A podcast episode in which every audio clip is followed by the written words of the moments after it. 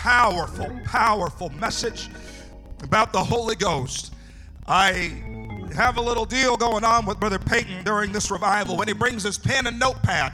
That's my cue to be deep. But today he forgot his pen and notepad. So we're going to play around in the shallows and see what God will do. Amen. So if you're blessed, thank God. And if you're not, blame Brother Peyton for forgetting his pen. Amen. Hallelujah. Turning in our Bibles to a very familiar passage of Scripture, Acts, the second chapter. Acts, the second chapter. We're going to read the first four verses of Acts chapter 2. Amen. I want the Holy Ghost to be poured out today. And when the day of Pentecost was fully, I like that, come, they were all with one accord in one place. And suddenly there came a sound from heaven as of a rushing mighty wind. And here's that word again it filled all the house where they were sitting. And there appeared unto them cloven tongues like as of fire, and it sat upon each of them. And here's that word again. And they were all filled. Everybody say, filled with the Holy Ghost, and began to speak with other tongues as the Spirit gave them utterance. Today, it is my assignment, my God given assignment, to preach simply, to preach passionately, to preach powerfully about the Holy Ghost. And, and, and I'm going to do that with the Lord's help. And I'm going to entitle this setting, this meeting this morning, Beyond a Blessing. Beyond a blessing. Somebody turn to your neighbor and say, This morning, I'm going to go beyond a blessing. Hallelujah. Oh, yeah, turn to your neighbor. I mean, really mean it. Say, This morning, I'm going to go beyond a blessing. Mm, hallelujah. I feel something in this house. Turn to your other neighbor and say, Would you go with me beyond a blessing? Hallelujah. Hallelujah. Amen. The Lord bless you this morning. You may be seated. Just a few moments of time. In 2022, it doesn't take somebody that has a very, very acute sense or awareness of things going on around them, but man it is, is very much so reaching to fill an empty place in his heart. 2020 was a very odd year, and we're two years past that, but the rippling effects still seem to be encroaching upon humanity. Time has revealed this empty space in a sinning or a sinful and unregenerated man or woman. And it is the nature of man to, to simply try to fill that space and that emptiness with money or drugs or illicit relationships. Simply put, to fill that space with the pleasures of sin and you find yourself empty, more empty than when you first began. A scientist by the name of Blaise Pascal said that there is a God shaped vacuum in the heart of each man, which cannot be satisfied by any created thing, but it can only be satisfied by God the Creator, made known through Jesus Christ. How many this morning can testify that that saying is true? I tried to fill the space with something that was created, and it only left me empty. It was not until I got in touch with the Creator of heaven and earth uh, that my heart was filled and my heart was delivered and my life was changed. This morning, it's my desire uh, that every member of this audience uh, would be introduced and reintroduced, if you already know him, to the Creator. I haven't come to be seen. I have not come so you can be impressed with fancy words, but I've come with one purpose. Jesus, we must see you. Jesus, everybody in this house has got to be in touch with you. See, it's the Lord's desire You got to follow me now for every single one of us to be led by His Spirit. And in fact, I can tell you today if you are a first time guest or if it's your first time in a long time, that it is nothing less than the Spirit of God that is bid you to this house, uh, that has bid you to 1418 uh, West Columbus Street. Uh, and it's not an accident that you're here, and it's not an accident that I'm here, and it's not an accident that I'm preaching about being filled by the Creator. The Lord doesn't only want to lead us, but He wants to touch us. No doubt, as we were singing songs, everybody could feel the touch of the Lord, and it's His desire to bless us. But today, we've got to go beyond a blessing because it's really the Lord's desire that everybody is filled with His Spirit. Filled so much so that there's no more room for bitterness. Filled so much so that there's no more room for addiction. Filled so much so that there's no more room for Satan to have his way in your life. Right in that place, when we get insight to the path beyond the blessing, it's almost as though we look time and we see a man who was a prophet by the name of Joel who saw something miraculous and so far beyond his time. And Brother Joel shows us what is going to happen uh, when the Spirit comes. Uh, and he says in Joel 2 and 27, uh, and ye shall know that I am in the midst of Israel, and that I am the Lord your God and none else, and my people shall never be ashamed.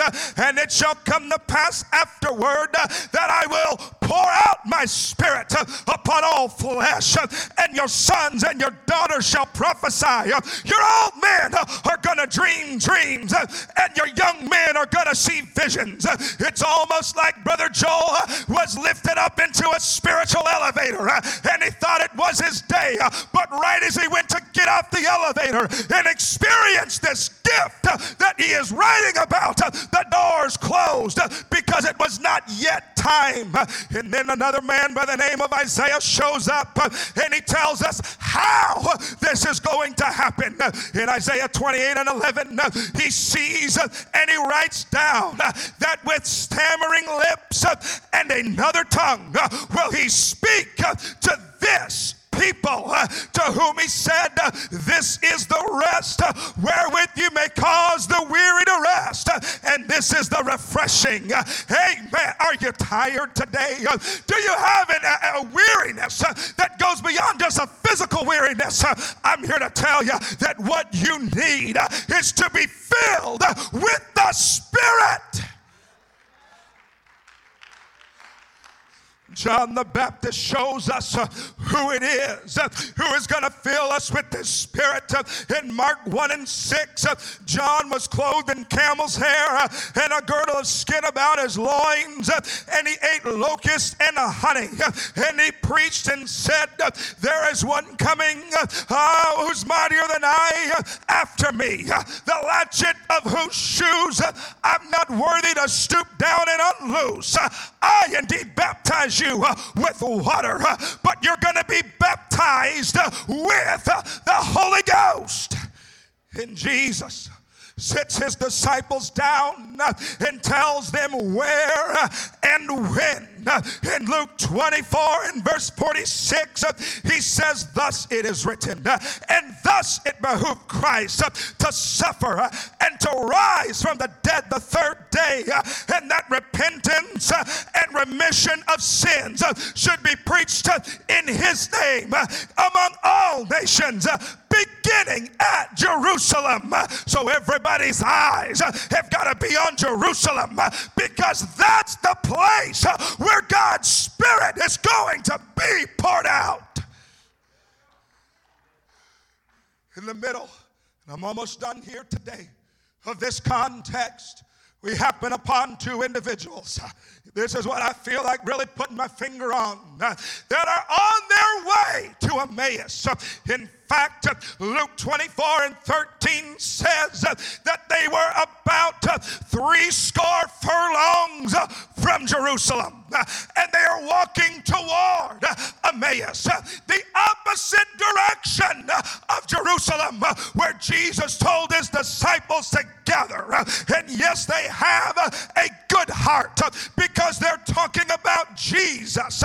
But while they're talking about Jesus, they're walking away from the direction that Jesus told them to go. And while they're walking, while they're talking about Jesus, oh, Holy Ghost, help me.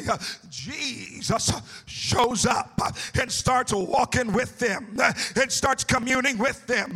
You see, that's how mercy is sometimes. When we are headed in the wrong direction, when we are confused and brokenhearted, and it's nothing that we've done, but we're walking in an opposite direction. Mercy will show up and start walking with us.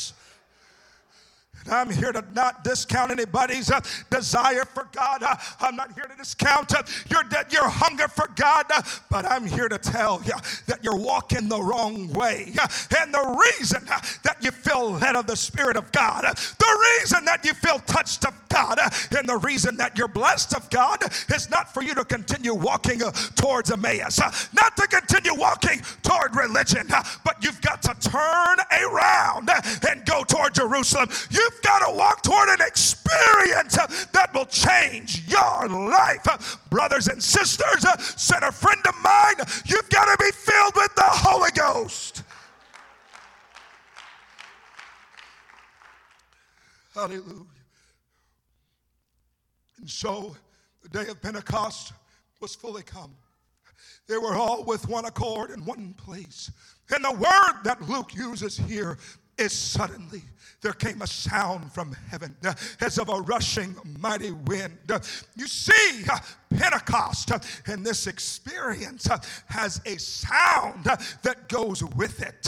It has a sound that will come forth from the innermost part of your being. There is a sound that will signal that you've been filled with the Spirit. It's amazing because the house was filled and then every individual in the house was filled. The 120 were obedient to the word of God. Matter of fact, Luke writes in Acts 1 and 1 and 4 that, that they were told to wait in Jerusalem, and they were there. They were waiting. I want you to hear me this morning. They were waiting with expectation. And the word that he used was suddenly, not surprisingly, but suddenly. When you come to this altar today to pray, I want you to come praying and I want you to come expecting. And when you come praying and when you come expecting, there's going to come a suddenly moment upon you when the Spirit of God will descend so quickly and begin to fill your heart. Suddenly, suddenly, they were all filled and the word of God was confirmed, and the mockers that were standing around became believers.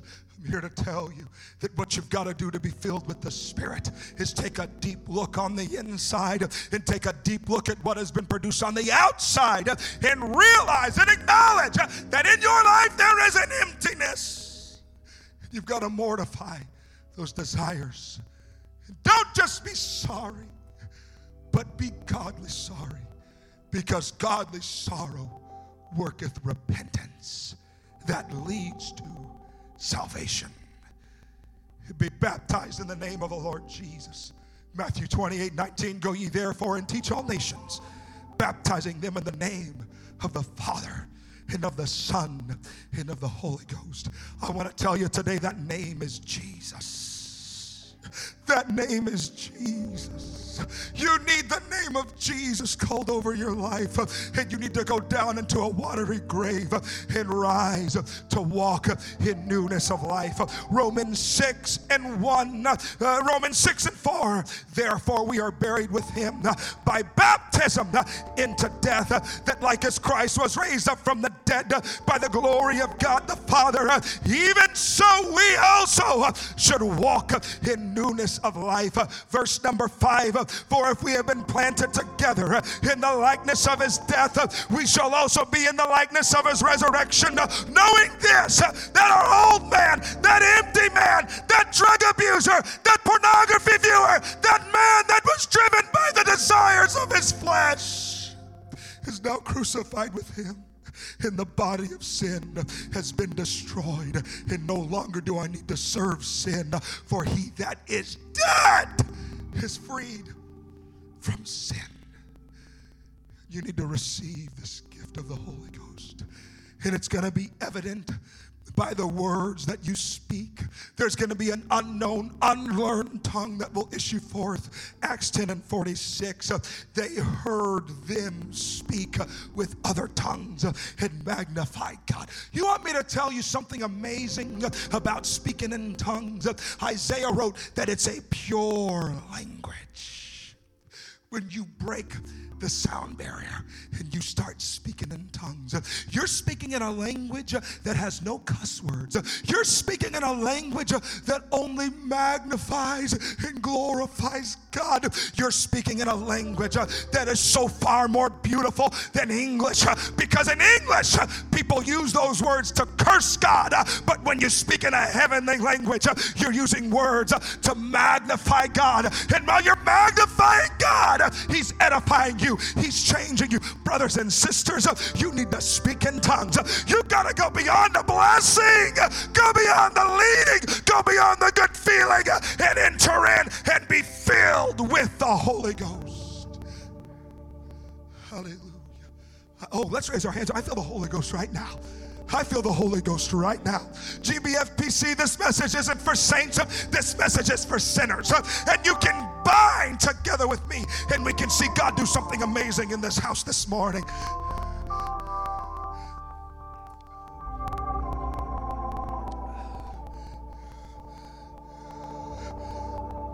As we stand together, who needs the Holy Ghost? Followers of Jesus need the Holy Ghost. Because in that upper room, there was a Peter, a James, a John, an Andrew, a Philip, a Thomas, a Bartholomew, a Matthew, a James, an of Alphaeus, a Simon Zelotes, and a Judas that was a brother of James. Acts 1 and 13. If you're a follower of Jesus, you need the Holy Ghost. If you are a walking miracle, you need the Holy Ghost. Because Acts 1 and 14 tells us that Mary, the mother of Jesus, was also there to be filled with the Holy Ghost. If you're an outsider, you need the Holy Ghost because Philip went down to the land of the outsiders, known as the Samaritans, in Acts 8 and 5, and he preached Christ unto them. If you are a religious person like Paul, you need the Holy Ghost. Acts 9 and 15 uh, through 18. Uh, and there, that man that was religious, uh, the scales had fallen from his eyes, and he received the gift of the Holy Ghost. And if you're a praying person like Cornelius in Acts chapter 10, and you've been praying and wailing and crying out to God, and you felt his touch and you felt his blessing, you need the gift of the Holy Ghost. And if you're a church member, like those that were disciples of John in Acts 19, you need the gift of the Holy Ghost. Acts 4 and 8. Then Peter, filled with the Holy Ghost. Acts 4 and 31. They were all filled with the Holy Ghost. Acts 7 and 55. Being full of the Holy Ghost. Acts 11 and 24. Being Holy Ghost. Acts 13 and 9. Then Saul, who was also called Paul, filled with the Holy Ghost. Acts 13 and 52. And the disciples were filled with joy and filled with the Holy Ghost. Acts 2 and 4. And they were all filled with the Holy Ghost.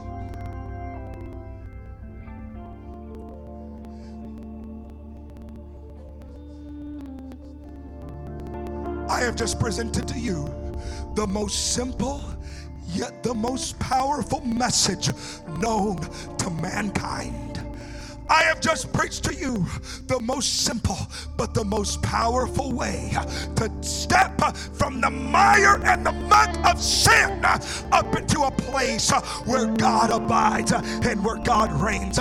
My question for everybody today is this Do you want to be filled with the Holy Ghost?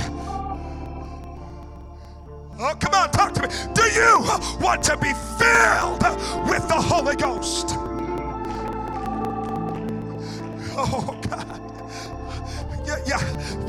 What I'm looking for right now? I'm looking for an agreement.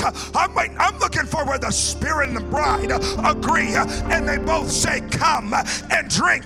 So let me ask every altar worker, let me ask every preacher, let me ask every preacher's wife, let me ask every saint, young person, and sinner. Do you want to be filled with the Holy Ghost? Oh, we're almost. Oh, God. Come on. Do you want to be filled with the Holy Ghost today? He's filled the house, and now it's time for Him to fill every vessel. If you're in this house today and you don't have the gift of the Holy Ghost, I want to invite you to come to this altar as we lift our hands and pray. Praise Him can step forward and get ready to help us. Is there anybody that wants the Holy Ghost today? Would you come? Would you come? Would you come? Is there anybody in this house that says, God, I acknowledge I've been living empty too long and I, I want you. I want you. Hey, come on, saints. Is there any saint that wants to come up to the altar and be filled with the Holy Ghost today? Today is your day, and you don't have to leave the same way that you came.